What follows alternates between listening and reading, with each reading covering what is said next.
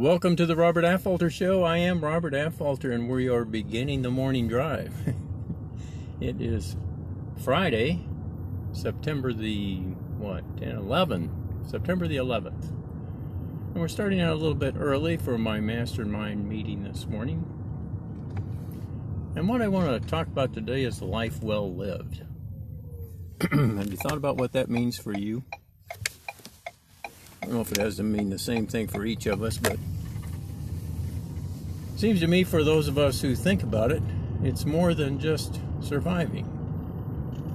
It's more than being able to retire, and as a friend of mine says, his parents have retired and they just drink all day.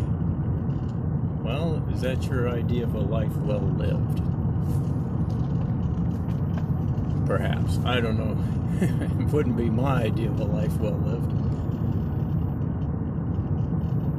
But it gives, gives us some pause to really think about, what does that mean? Does it mean that we created a business that served a lot of people? Did we have a successful partnership in our life, spousal or significant other, however you want to define that? To have a happy family life. It's interesting how many people don't really put enough effort on that, or they put too much control into that. Trying to control what their children do, and wind up being upset because either their children didn't do what they wanted them to, or their children resent being told what to do.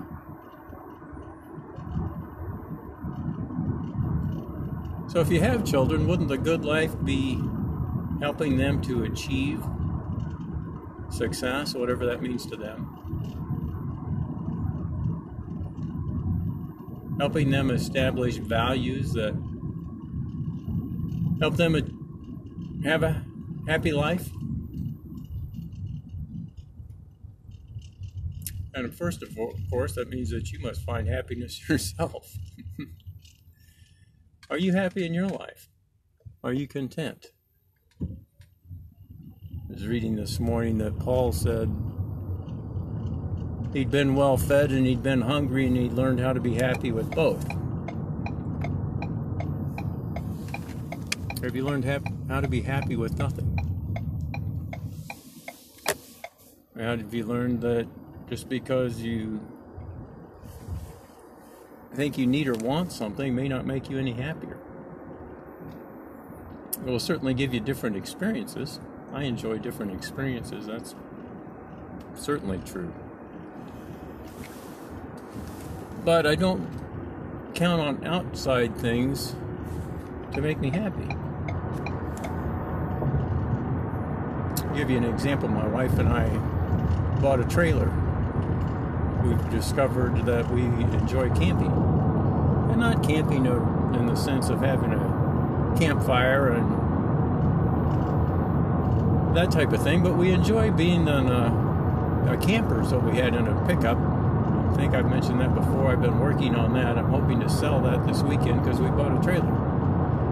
But when we were in the camper, we found that we were very happy, and there's just, I mean, it sits in the back of a full-size pickup truck, so you can imagine that it's not very big. The bed's over the cab of the truck, and I think it's a queen-size bed. Not that that makes any difference. We normally sleep in a full-size bed, so it's a bigger bed than we normally sleep in. But the room that you have to sit and get around in, it's got a it's got a shower and a little eating area. It's got a stove and a refrigerator, but it's all in the back of a pickup truck. And really, we discovered we were quite happy in it. And we went from having a pretty large house, by most standards. We had a, about a three thousand square foot house, to a smaller house. It's nineteen hundred square feet, but while that was being remodeled, we were actually living on the weekends, just on the weekends, in this camper, and we were very happy in it. So we decided to buy a trailer and get a car that'll pull the trailer so that we can have more people in the car. People didn't like being in the back seat of my pickup. And then we can have more passengers and also pull this trailer. But the trailer's not what makes us happy. We're happy, and then we have a different experience when we're in the trailer. Just a different experience. But I can't say that I'm happy because I bought a trailer. We bought a boat. We've had a lot of trouble with our boat as far as mechanical problems, and we keep working at it, trying to find the right part. I mentioned this other man that came into our lives and think maybe he found the right part, and then we put this part on that he recommended, and it wasn't the right one, but I think he's on the right track, and I'm going to see if I can find the correct part. I think he found the problem, we just don't have the right part yet. But I'm not unhappy because my boat doesn't work right. And I'm not going to be happier because it does work right, but I am going to have a different experience.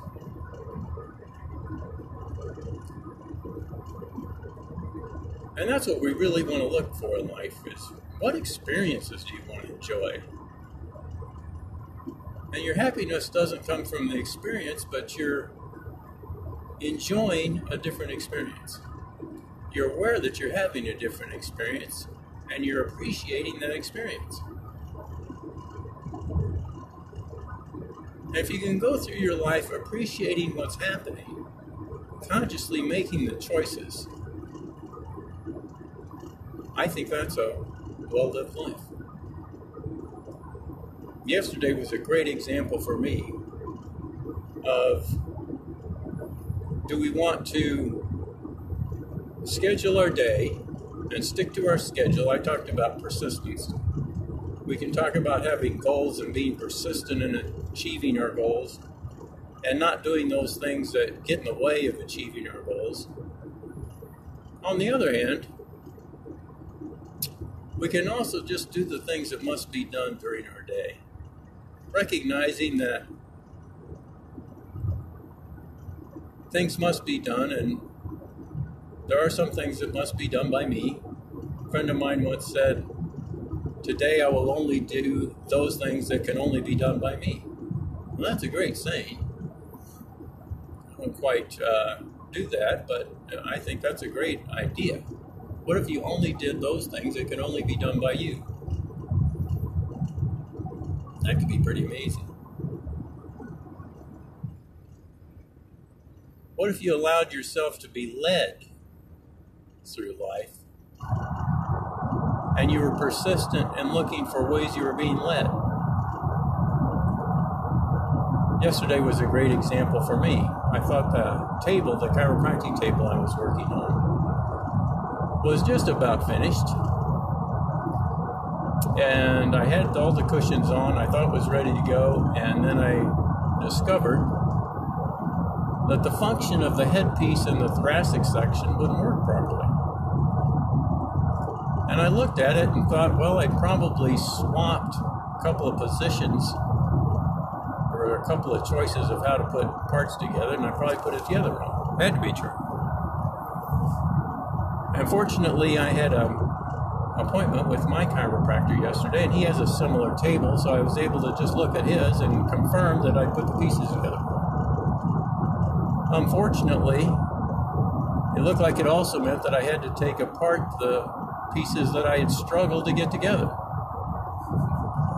Fortunately, though, I found a different way to get these pieces in place. It required me to remove a couple of cotter keys. Wasn't all that easy. And today it's still not finished. I was able to use it for one patient. I put my mother on it yesterday, but it needs a couple of cotter pins put in, or cotter keys, whatever you call them. So I'm going to stop and get those today and put those in, and then other than just some maintenance lubrication, the table will be ready to go and in good shape. But that was how my day went in the morning. And then in the afternoon, I took, I said I just took my mother in and checked her on the table. But she's had this pink eye. Conjunctivitis is the term. And I've been kind of monitoring that. I thought it was better for a few days. She's had it for a few days, and I thought it was getting better. But yesterday, it didn't look like it was getting better. And the nurse at Spring Creek said, "What do you think of your mother's eye?" I said, "Yeah, it's pretty inflamed." He said, "Yeah, it might be infected. You should get her in and get her checked. Have a doctor look at it." I decided he was probably right. I was kind of thinking about that myself, so that pushed me over. So I called the doctor's office that she normally goes to. They didn't have time, so we went to urgent care. Wound up spending the rest of my afternoon there. And then by the time I got the prescription that was needed for an antibiotic, I was not nearly as early getting home as I thought I was going to be. But that's how my day played out.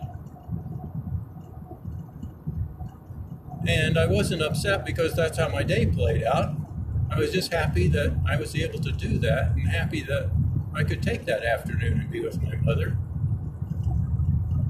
and help her be more healthy, help her have a happier life, get the medication she needed. And it's interesting how many people don't want to do things like that. Some think they can't do it. They have to be in their business, they have to work, and some do. I'm not saying that you don't have to, but some of us make those choices. Business is more important than my mother's health. Somebody else has to do it, or she has to figure out how to do it on her own. And then they might get upset at how it goes when they didn't get involved.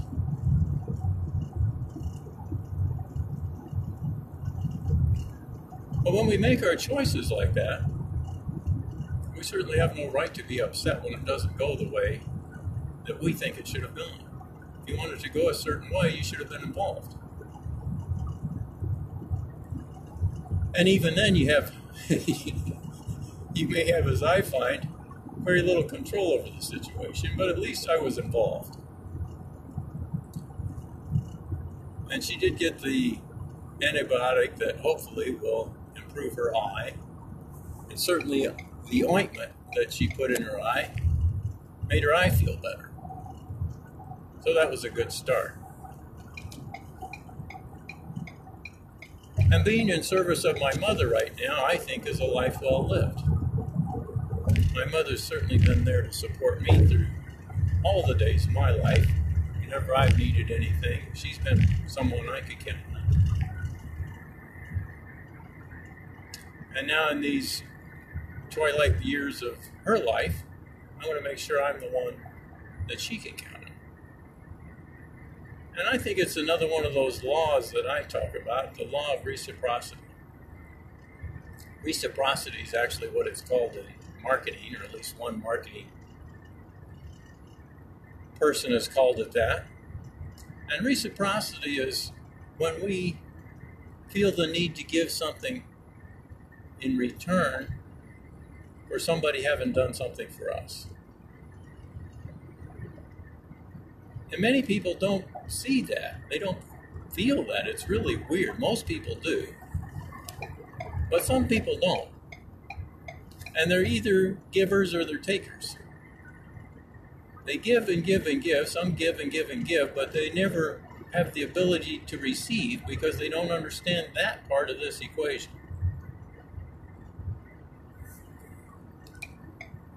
Or there's others that take and take and take, and they never give anything because they don't understand the other side of that equation. But in mental mastery, I talk about this and talk about, you know, even if somebody gives you a compliment, you feel the need to respond, either with another compliment in return or at least say thank you. you there's some kind of a response there that's necessary, even for something as small as a compliment. If somebody does something good for you, you should feel a need to respond in turn to keep this balance going. Oftentimes it's in the term of payment. I think I talked about that yesterday. The payment is a sign of appreciation. It's a sign that we love somebody and are appreciating what they did for us. But it's also a part of this reciprocity or appreciation cycle. Reciprocity is what the marketing person calls it. I, I call it the appreciation cycle. Somebody does something and I show my appreciation so that I can get more of it. Now think about this in a business relationship. If you go in and get something and you don't pay for it, your business, the business can't survive. They can't continue. And if you go in constantly trying to get the best deal you can so that the person can't make any money, soon the person goes out of business, or they resent what they're doing and they just won't do it for you anymore. And we often don't think about that. We think that the business is going to be open forever and we can go in and get what we need. We appreciate that we can, but we don't appreciate it with money necessarily. Or we're constantly looking for the best deal. Or you go to a store, imagine this, you go to a store and the salespeople help you decide what you want. And then you look it up on Amazon and see if you can't save a few dollars. And get it from Amazon rather than paying the people that actually gave you the service. And that's why I call it fair exchange. Is that fair? I just don't think that's being fair. And if you save a few bucks, but you don't appreciate what the salesperson did for you, then the store will go out of business. That's pretty much that simple, and it's your fault because you didn't show the appreciation.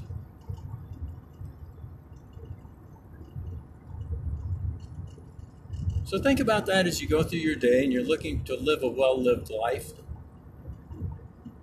If you found your purpose, determine what you want in fair exchange for what you deliver. And oftentimes it's the value we place on our own goods and services determines what people are willing to pay. It's certainly been true in my life. I've undervalued what I do. And what I found is, if I undervalue it, then I resent doing it because I'm not getting paid enough. But it's my own fault. Don't look outside. Don't look outside yourself. Recognize that you're the one that has to change. I'm the one that has to change.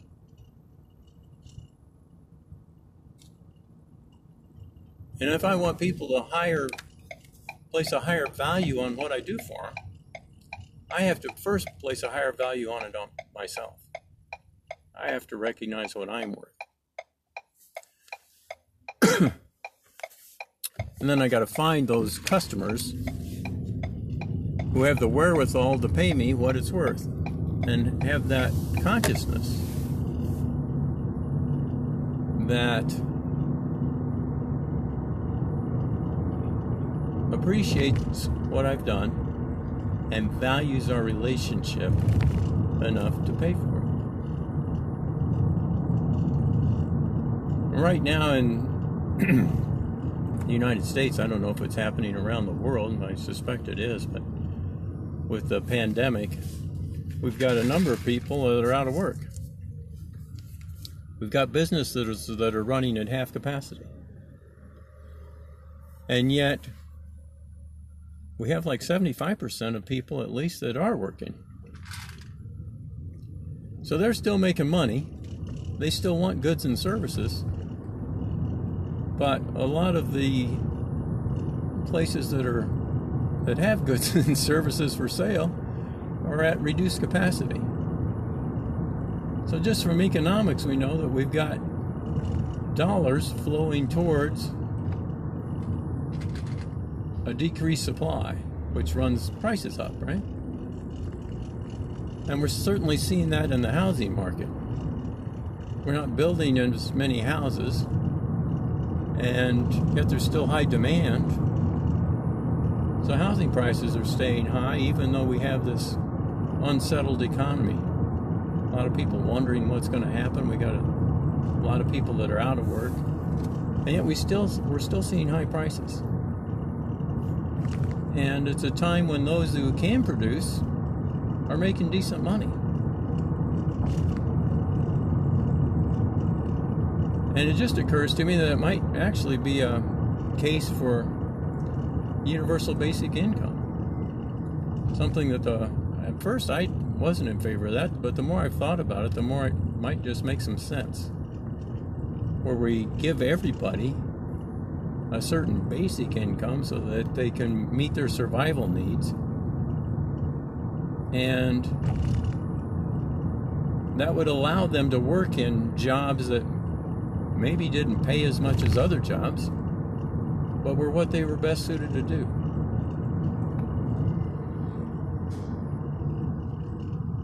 And this economy right now may be an example of that, because we're paying unemployment to people that don't have a job because we forced them out of work because of the pandemic. And yet we have high prices and the economy seems to be going pretty well. So it's something that we just haven't experienced in the past, and it might point to a benefit of universal basic income. Well, I'm just pulling into Bellingham. I'm going to stop and get a cup of tea before I go to my meeting. But I think it's about time to sign off, so we've covered quite a bit of territory this morning, starting with living a good life, the appreciation cycle, being aware of your day. The other part I called the, uh, the appreciation cycle was the law of reciprocity. And you can use that, by the way, in your business. If you give a customer a little bit, a little taste of what you do, makes them more inclined to feel like, oh yeah, maybe I should go ahead and order something. Try something new, and then you, you provide a good service there, and it causes a cycle. I call it the appreciation cycle because it really is a cycle. You appreciate something, you get more of it, and it's a cycle back and forth. So anyway, we covered that, and then we ended up with uh, an idea about universal basic income. Who knows where these are going to go? All right, this is Robert Affalter signing off. Hope you have a great day, and thanks for listening.